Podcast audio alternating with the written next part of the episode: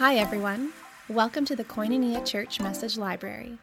Our hope is that today's message encourages you, challenges you, and brings you closer to Jesus. We are confident that God's Word is living and active and is relevant for us today. Thanks for joining us. Enjoy the message. Well, we are glad that you are here this morning. For those of you who don't know who I am, my name is Emma Richardson.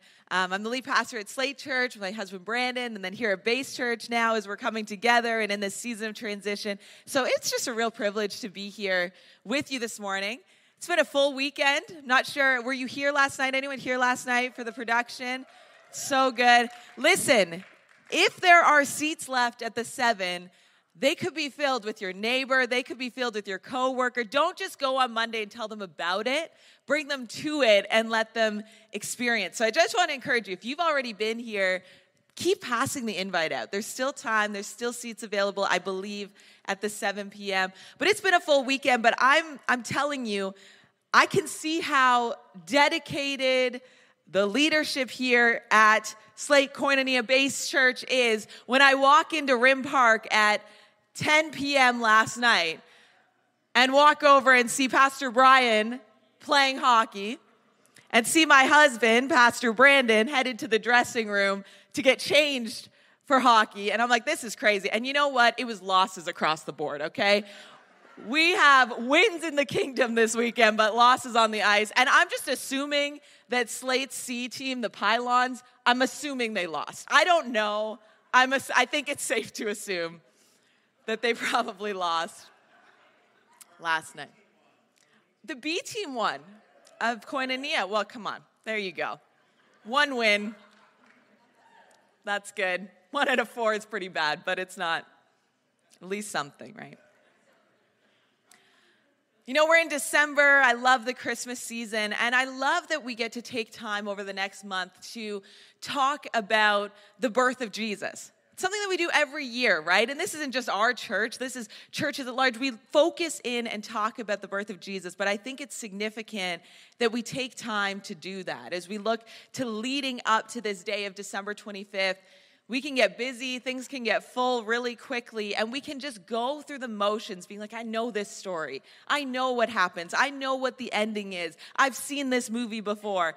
But we need to remember to orient ourselves and focus in on Jesus. And I want to encourage us to do this this morning. And I'm going to turn to Luke chapter 1 to start here in verse 5. And you can join me there if you want to, but I will also read it out loud. Luke chapter 1, verse 5. It says this In the time of Herod, king of Judea, there was a priest named Zechariah who belonged to the priestly division of Abijah. His wife Elizabeth was also a descendant of Aaron. Both of them were righteous in the sight of God, observing all the Lord's commands and decrees blamelessly. But they were childless because Elizabeth was not able to conceive, and they were both very old. Zechariah was serving in the temple, and he was chosen by Lot to go into the temple of the Lord to burn incense. And then an angel appears to him while he is in that space and basically tells him, and I'm paraphrasing this here now, that you're going to be a father. Elizabeth is going to conceive, she is going to give birth, and not only that, but this son of yours is going to make a way for the Messiah. The long awaited Messiah is coming, and your son's going to help make a way for him. This was an answer to prayer. This was a wild answer to prayer. But the only problem was that Zachariah was crazy old, and so was his wife, who also just happened to be barren. Like the situation was not looking good on human standards that she would actually become pregnant and this would actually happen. And so Zachariah questions the angel and basically says, like, I don't know how this is possible. I don't know how this is actually going to happen. Saying basically, prove it. And the angel doesn't like this so much. Gabriel is not happy and silences Zachariah for the remainder of Elizabeth's pregnancy. He does go home, she does conceive, and he is silenced until this son is born. And in verse 25, Elizabeth says, The Lord has done this for me. In these days, he has shown his favor and taken away my disgrace among the people. If we go on in verse 26, the story shifts a little bit and comes to one that many of us are familiar with here. It says, In the sixth month of Elizabeth's pregnancy, God sent the angel Gabriel to Nazareth, a town in Galilee, to a virgin who was pledged to be married to a man named Joseph, a descendant of David, and the virgin's name was Mary. Why don't we pray and then we'll get into unpacking some of this text and what this looks like for us today. God, I thank you that we can be here, that we can gather in this space. God, I just pray that you would speak through me this morning, open our hearts to hear your word. And Holy Spirit, would you just come and just speak deeply inside of us today? We pray this in your name. Amen. Amen. Well, how many of us have our Christmas trees up? Anyone have their trees up? It's a good majority. Did anyone plan to go get their tree yesterday and just not because it was pouring rain all day? Was anyone like first weekend of December people? I, I'm, I felt bad for Benjamin Tree Farm, okay? I'm sure that they were needing a good, you know, light falling snow weekend, and instead they got a pouring rain weekend. But it's fun to get things ready and to have these festivities. I don't know about you, but I grew up with a number of Christmas traditions. Our family was big into, into, traditions. We did things Christmas Eve and Christmas morning and leading up to Christmas. There were different components. And if you're married in this place, maybe you know that all of a sudden, when you get married, these traditions that your family has, maybe the traditions of your spouse's family, kind of have to come together in some capacity and you make new traditions but there's this process of overlap of what do these traditions look like and how do you navigate that time as a couple well, Brandon actually, his family doesn't have many traditions. So we were fortunate in that sense that my traditions could just continue forward. But there is one tradition that his family does and it's one that not everyone is included in. It's an exclusive tradition, okay? So coming into the family, I was not included in this tradition, but neither is he, so it's all good. But Brandon's dad and his sister every single year build a gingerbread house together. It's very sweet, uh, literally and figuratively. It's very fun for them just to do this, build it.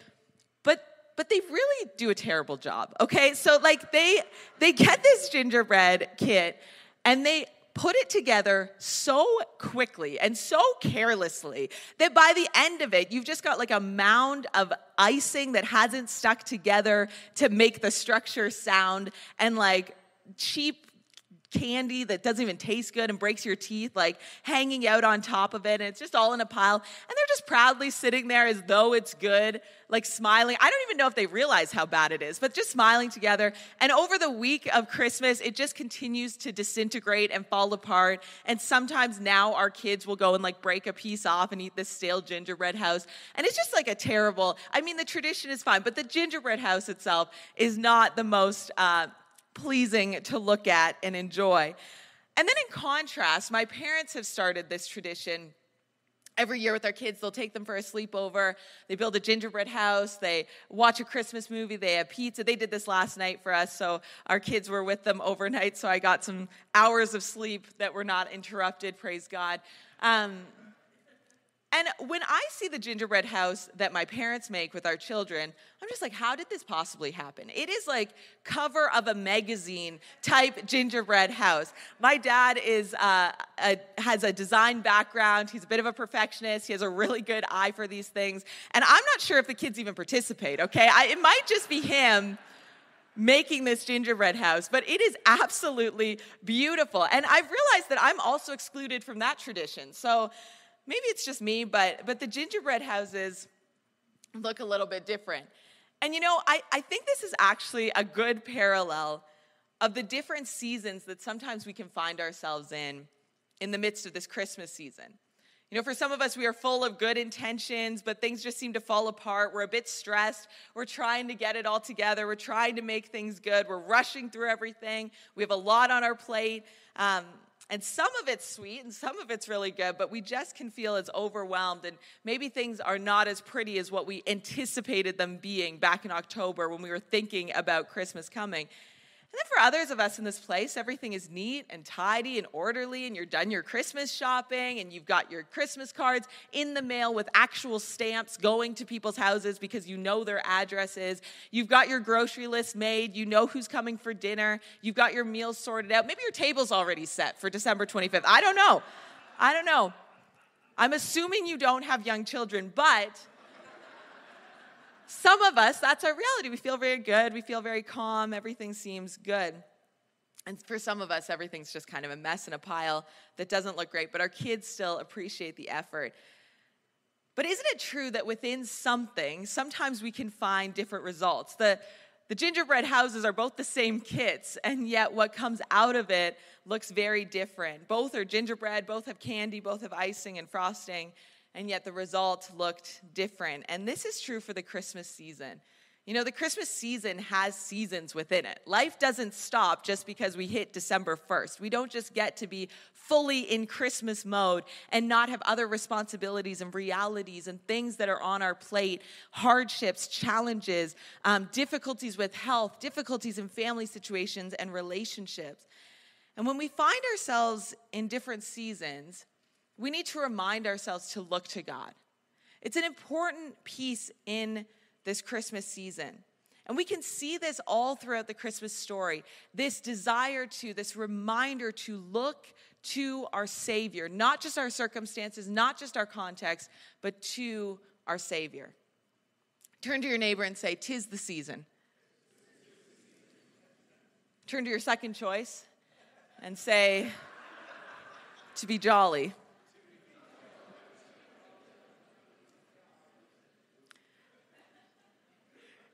In the passage we just read, we see this couple, Zechariah and Elizabeth. And this couple, they're actually fairly esteemed in society. Both come from a priestly lineage, and this was a good family, is what would have been considered at the time. But they had found themselves in a season, and they had been in a season for a long, long time. And Zechariah and Elizabeth were in a season of waiting. They had waited their whole lives to have kids. Elizabeth was old, she was barren, she was married, she was daughter, the daughter of a priest. She had a good family line, but yet she was disgraced in the community because she could not have children. She was strong, she was faith filled, but she had also been waiting for a really long time. And sometimes we can find ourselves in a season like this a season where we are just waiting and waiting and waiting for so long that we actually begin to doubt that God could even work in our situation. Maybe you're here this morning and you've been waiting for healing. You've been waiting for a relationship. You've been waiting for something to change in your job. You've been waiting for an opportunity. You've been waiting for new friendships.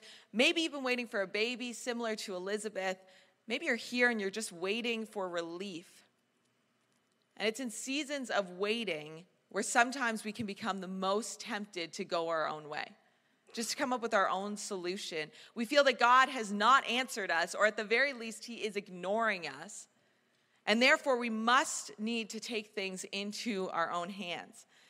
Maybe you came here today and you're waiting on God to move in your life or in the life of someone around you, and you've just begun to wonder, God, where are you?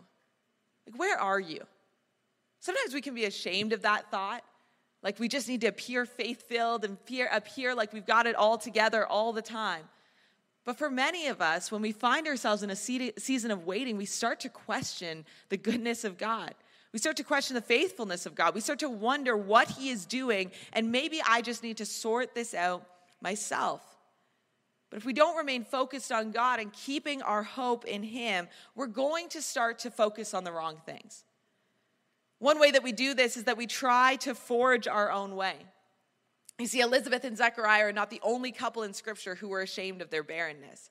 If we go a little bit further back, Sarai and Abram, God had made a promise to Abram that he would have children, that, that God would make a great nation from his descendants, and yet they weren't having children and they were also very old. It's like, God, this doesn't work this way. You created us, you know how this works, and it doesn't work once, once we get really old. But God had made this promise, and Sarai was barren. And in Genesis 16:1, it says, Now Sarai, Abram's wife, had borne him no children. But here's a solution a man made solution. She had an Egyptian slave named Hagar. So she said to Abram, The Lord has kept me from having children. Go sleep with my slave. Perhaps I can build a family through her. And this led to Abram having Ishmael and a lineage outside of God's original plan, and we still see the effects of some of this today. Even though God had spoken directly, he had made a promise, a lot of time had gone by without any sign that this was actually going to come to pass. And sometimes we find ourselves in a similar place. We pick it up and we decide that if God is not going to move, then we need to do something about it. We can do it better ourselves. We become like toddlers trying to dress ourselves. We don't know the weather. We don't know what's clean. We don't know what goes together. And yet we freak out when God is gently, kindly working out a different way. We could try to forge our own way, or we just give up hope. A season of waiting has the potential to drive a wedge between us and God because we feel that He has abandoned us. Why aren't you speaking? Why aren't you working? Psalm 55 22 says, Cast your cares on the Lord, and He will sustain you. He will never let the righteous be shaken. But it's so easy when it seems like God is not moving, He's not showing up. We've been waiting for years to just give up hope that it could ever happen. It's actually a way that we resist the pain of disappointment. If I just give up this hope, then maybe I won't be so disappointed over and over and over again. I don't know if I can take that. I don't know if my faith is strong enough for that. And we just give up that hope. Maybe for some of us, we actually react to God working with disbelief. We try to forge our own way, we give up hope, but then even when God does work, we've gotten so deep into our identity of what our issue is or what our waiting season says about us that we actually operate with disbelief that God would actually work. It's important that we encompass a discipline of trusting God, or we will never be ready for Him to move, even though we've desired it for so long. We actually see this with Zechariah. The angel tells Zechariah that he will have a son set apart by God to prepare the way for the Messiah. And what is his response? Thank you, God. We are so grateful. You are so good. We have been faithful for this. We have been believing for this. We have been waiting for this. And here you are making good on what you would do in it. No, in verse 18, Zechariah says to the angel, How can I be so sure of this? I'm an old man and my wife is well along in years. And in verse 20, the angel reveals the posture of Zechariah's heart, which goes deeper than just his response outwardly and is significant when the angel says, But now, since you didn't believe what I said. It's one thing to ask, How is this going to happen? It's another thing to have disbelief rooted in his heart when it comes to the situation he's actually been waiting for for so many years. He heard the angel's prophecy and he didn't believe it was actually going to happen. And because of Zachariah's unbelief, he was actually silenced for almost a year, is what we see happen. He couldn't speak. If you're in a waiting season, you know the weight that this can carry. It's easy to feel tired and discouraged and full of doubt and anger, impatience, jealousy, but God has not forgotten about you. His promises are lasting, they're dependable, they can hold the weight that we put on them. In Hebrews 10 23, it says, Let us hold unswervingly to the hope we profess, for he who promised is faithful. This Christmas season, we need to hold on to the promises, even in a season of waiting. But you might find yourself in a different season this Christmas. Perhaps you're actually in a season of preparation. When we see Mary, this is actually what's going on for her. Mary was in a season of preparation. Unlike Elizabeth, Mary was young, she was fertile, she would go on to have other children after Jesus. She was educated in Old Testament prophecy. We see this when later Mary would visit Elizabeth, her cousin, and sing this song with great joy that's reflective of a song that we see in 1 Samuel, Hannah's song in the Old Testament. And she was a virgin. She was engaged to be married. And this is not like what we see now, right? Where people go into a forest and get their friends to hide in trees and take pictures of people while they propose in like a romantic setting and then they post on social media. That's not what we're talking about here. It's not quite the same engagement style as what it was then. Jewish marriages at this time had some steps. There was betrothal. This was a covenant agreement. This was serious business. It was binding and it couldn't be undone unless something serious happened. something like finding out your fiance was not actually a virgin. The bride price would have been paid to the, the parents of the woman, basically for raising her well. And they were deep into this process. Mary and Joseph would have been deep into this process. And the proposal would be accepted. Basically, when the proposal took place, the proposal would be accepted, and then the man would go away and prepare a chamber, a, a bridal chamber for his bride. And then the man would come and collect his bride um, at any time. So she needed to be ready, and she was, would prepare with a lamp and a veil by her bed. And the groom would come, and there would be this celebration. And then the couple would go into the wedding chamber for seven days. Now, listen, this is not a trip to Mexico. I'm not sure how this seven days went, but that seems like a long time. And then someone, get this, someone, I don't know, I'm, i would never want to be this person. Someone would need to go to the wedding chamber and make sure that the couple had consummated the marriage. Again, I don't know the details of exactly how this happened, but I don't know if it's relevant for this morning. But then once that confirmation came, all of the wedding guests, they would celebrate while the couple was still in this wedding chamber. They would celebrate during this honeymoon time. And once the couple emerged, they would have the marriage supper and they would continue to celebrate. It was an exciting time when a marriage would take place.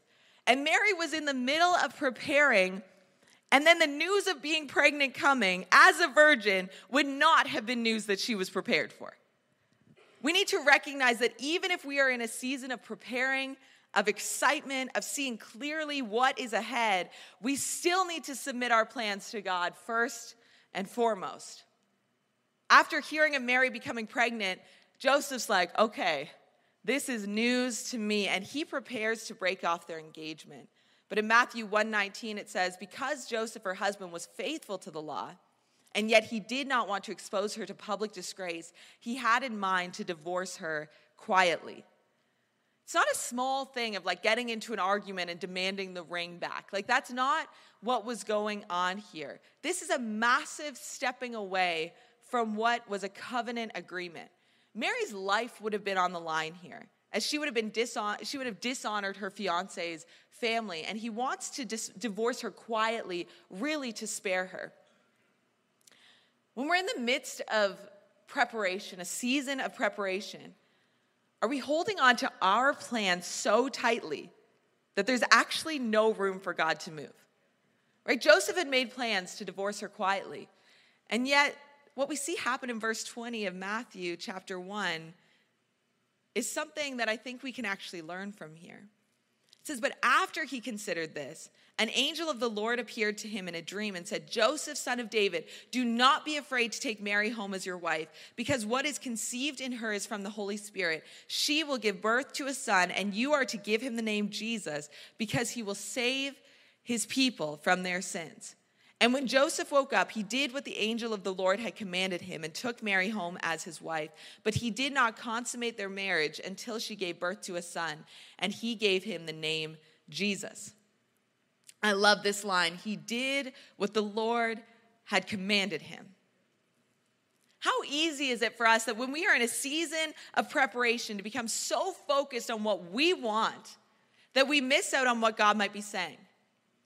Because with preparation comes expectations. For many of us, we have these expectations of how people are going to behave around us, how people are going to treat us, how we are going to operate. We have expectations around the Christmas season as it's steeped in tradition, and we want to know what to expect. What family member is coming? Who's going to cause issues? What this actually looks like. And we have expectations. And there's this saying that expectations are premeditated resentments. You see, commonly we have expectations surrounding things in our lives, or more likely, we have expectations around someone. And we expect that these things will be done or things will be said, and when they're not, we tend to grow resentful. And sometimes this happens subconsciously, where we just have these, this kind of chip on our shoulder because we expected something that we never communicated, never actually asked for, never surrendered, and then we don't when we don't get it we kind of feel offended and we feel like we have this chip on our shoulders when we're in a season of preparation whether for a new job or a growing family or a change in house, even just preparing for Christmas, we can begin to form expectations of ourselves and others. And expectations with proper communication and flexibility can help to orient us in a direction of achieving goals and teamwork and all of these great things. But the problem is that many of us have expectations and we use it as a crutch for control because it allows us to feel safe. If I just know what to expect, and if I just set this, if I just keep my expectation right here, I can feel in control, I can feel more stable, I can feel safe. We want to know what to expect so that we're not caught off guard. We don't want to feel out of control. We don't want to feel dumb. We don't want to feel unprepared. We use it to order our lives, and when something comes in and throws us off, we can feel unstable, disappointed, resentful, insecure, a whole bunch of things that we just try to avoid. And it isn't too far to think that if we become too rigid in a season of preparation, we could actually become resentful when God moves in our midst because it's not what we expected or it's not what we thought. You know, we so often pray for miracles and life change and for God to draw near, but are we actually open to this happening? Or do you find yourself holding so tightly to your plans that if God were to show up and change something and work something out, that you would actually be frustrated and angry and uncertain because of it? We prepare and settle in order to protect ourselves. And yet, God calls us to find our protection in Him. Everything else is fleeting. If we put our trust in our charm and our ability and our appearance and our personality, it's fleeting. We read about this in Proverbs 31. It is fearing the Lord, trusting in Him that ought to be praised. We see Zechariah, we see this in him. He is not expecting to have children. And we see Elizabeth not expecting to become pregnant. It isn't on Joseph or Mary's radar as they prepare for a wedding that they would be having a child. And yet, when God moves, we have a choice in how we'll, we will respond. Do we doubt Him? Do we argue with Him? Are we willing to ask questions with a humble heart? Do we accept what He is doing and lay down our expectations in order to pick up what He has for us? You know, in contrast to Zechariah, who asked the question, How is this going to be? and had unbelief in his heart. Mary is met with something that shakes her expectations, but she responds with faith. Mary's heart posture is different. And we learn this when she goes to visit her cousin Elizabeth. And Elizabeth says to Mary, You are blessed because you believed that the Lord would do what he said. You see, on the outset, when you read through this, Zechariah and Mary actually say the same thing How will this happen? They actually say the exact same response, and yet they are treated so differently by Gabriel. This is because of the heart posture. Mary had faith where Zechariah had doubt. A season of waiting, a season of preparation. I wonder what it would look like for us to find ourselves in a season of surrender.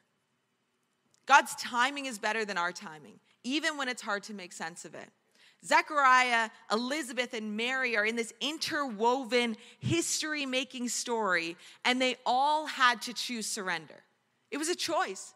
In the midst of extreme confusion, Mary chose to trust God. She said, I am the Lord's servant.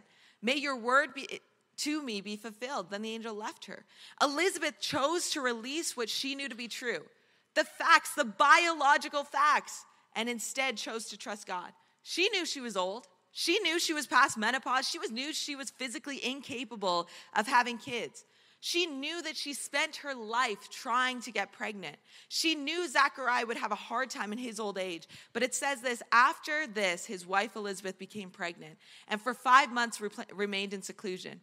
The Lord has done this for me, she said. In these days, he has shown his favor and taken away my disgrace among the people. She knew the source of her pregnancy.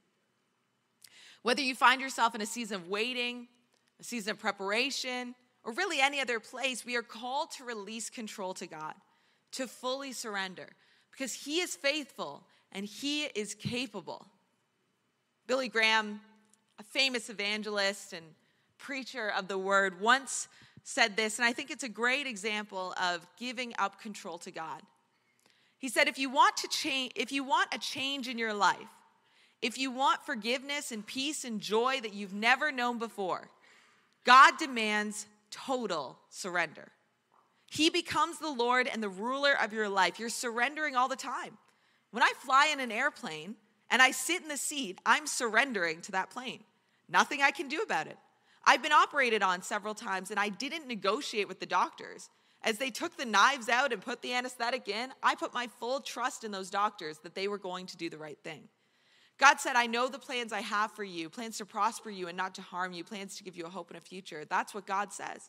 He's not here to condemn you, He's here to bless you and love you and take you into His arms and say, I forgive you. I'll change your life. And when you die, you will go to heaven. That's what God is saying. If you will surrender totally and completely, but you can't hold anything back. We need to be working towards total surrender, a total desire for God, not because of what He can do for us, but because of who He is and the trust we can put into Him. See, when we release to God, when we start to grasp His goodness, that His plans are good, that He has more for us, our joy will not be containable. It won't be containable. There won't be an opportunity to come in here and warm up to worship. Because we're worshiping in the car on the way here because our joy is uncontainable. There won't be a wondering of what the person beside me is doing and what I'm gonna have for lunch, but our joy will be uncontainable. Mary's plans were changed. Her expectations shifted, but because she was able to release to God, her joy is tangible. We get a taste of this in the song that she sings when she visits Elizabeth, something that we're going to talk about more in the coming weeks. But as Eugene Peterson paraphrases in the message version of scripture, it says this Mary said, I'm bursting with God news. I'm dancing the song of my Savior God. God took one good look at me, and look what happened. I'm the most fortunate woman on earth.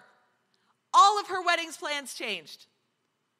Shame from society. Her fiance thinking of divorcing her. I am the most fortunate woman on earth. Elizabeth receives joy through what God is doing in this whole unfolding situation. Even John within her, the baby in her womb, receives this joy. When Mary comes to visit her, at the sound of Mary's greeting, Elizabeth's child leaped within her, and Elizabeth was filled with the Holy Spirit. Elizabeth gave a glad cry. I think we need to get a little bit more undignified in our Western civilization. She gave a gra- glad cry and exclaimed to Mary, God has blessed you above all women, and your child is blessed. Why am I so honored that the mother of my Lord should visit me? When I heard your greeting, the baby in my womb jumped for joy. Zechariah, as John is born, declares with faith what his name will be, against all cultural customs. There was nobody in their family lineage named John. And we see him begin to speak after almost a year of being silenced. And his first response is to praise God. Immediately, it says in verse 64 his mouth was open and his tongue set free, and he began to speak, praising God. What do you need to release to God today? Is it the promises that you've been waiting for, but fear that God will never see through? Is it the walls that you have put up in your life to protect yourself from disappointment? Is it the expectations that you have on yourself or others, the stress that you are feeling in this season? Is it the dreams that you're preparing for? Maybe today it's actually your whole life. Maybe you've never come and surrendered to God before and trusted Jesus as Lord. And you may find yourself in a different season than one that we've talked about this morning, or a combination of many. We are complicated people. Things are not linear. We are not only in one season at a time. Wouldn't that be nice? Maybe you're in a season of loneliness, or joy, or great loss, or opportunity, or unanswered questions, or contentment, or a mix of all of them. But the season of surrender is one that we all need to look to. Because today the same message rings true as it did when the prophet Isaiah wrote it down many, many years ago. For to us a child has been born, a son is given to us. Authority rests upon his shoulders, and he is named Wonderful Counselor, Mighty God, everlasting Father, Prince of Peace. This child is Jesus. Savior of the world, died for our sins so that we could have relationship with him, hope, joy, peace, everlasting life. We don't carry it ourselves. Our response can always be to give it to him. So, what does it look like for you to surrender today? Worship team, you can come and join me here. We're going to go into a time of communion in just a moment. But what does it look like for you to surrender? You know, collectively as a church, we are in a season of preparation as we prepare for this merge. January 28th, we're launching out as base church, one new church. I'm sure we have different feelings about it excitement, maybe sadness, maybe confusion. There's lots of different feelings, right, that go on as we go through change, as we go through preparation. Are we willing to, to surrender to Him in this season? Our preconceived notions, our preferences, our hope, our comfort, our expectations, our past hurt, are we willing to surrender our plans? You know, we're going to have this moment of communion, and in just a moment, Brian's going to come up and lead us in that. But communion is this opportunity for us to take stock of our lives. It's a moment to allow the Holy Spirit to come and reveal things in us that we need to repent of, that we need to surrender, that we need to give back to God, that we need to ask for forgiveness for. And it's important that we do this, that we stop and ask God to search us, ask God to work in us. And I wonder what it would be like for us as we go into a song of worship in just a moment, just to take a minute and, and reflect God, what do I need to surrender? What am I holding on to? What are ways that I'm getting in the way of your plan? What are ways that I need to stay faithful to what you are doing, even though it's not what I expected you to do? This is a time for us to repent. And as much as we need to collectively surrender in this season and keep giving back to God, keep submitting to Him our plans, we need to do that individually as well. And so I'm going to pray. The team's going to sing. I encourage you to grab that communion cup and wafer combo in your hand. Just hold it in your hand for a moment. And then we're going to take communion together. So, God, I thank you that we can gather here this morning on this early December weekend where we will see a few thousand people come through these doors to hear the good news of Jesus in song and in word and to maybe enter into church for the first time and God, what life change can come out of that. Thank you for this opportunity. Thank you for those serving. We surrender that to you, God. But right now, as we sit here and we contemplate and we ask you to search our hearts, God, would you reveal to us places that we need to surrender? God, I believe that there's some of us in this room this morning that have deep rooted hurt that we are carrying around. And it affects us, it breeds insecurity in us. It's hard for us to be vulnerable because of it. Holy Spirit, I just believe that this morning you want to uproot some of this and replace it with great joy. So, God, whatever season we find ourselves in this morning, would we intentionally choose today to find ourselves in a season of surrender? We submit our plans to you, we submit our thoughts to you, we submit our emotions to you. We won't let them drive us anymore.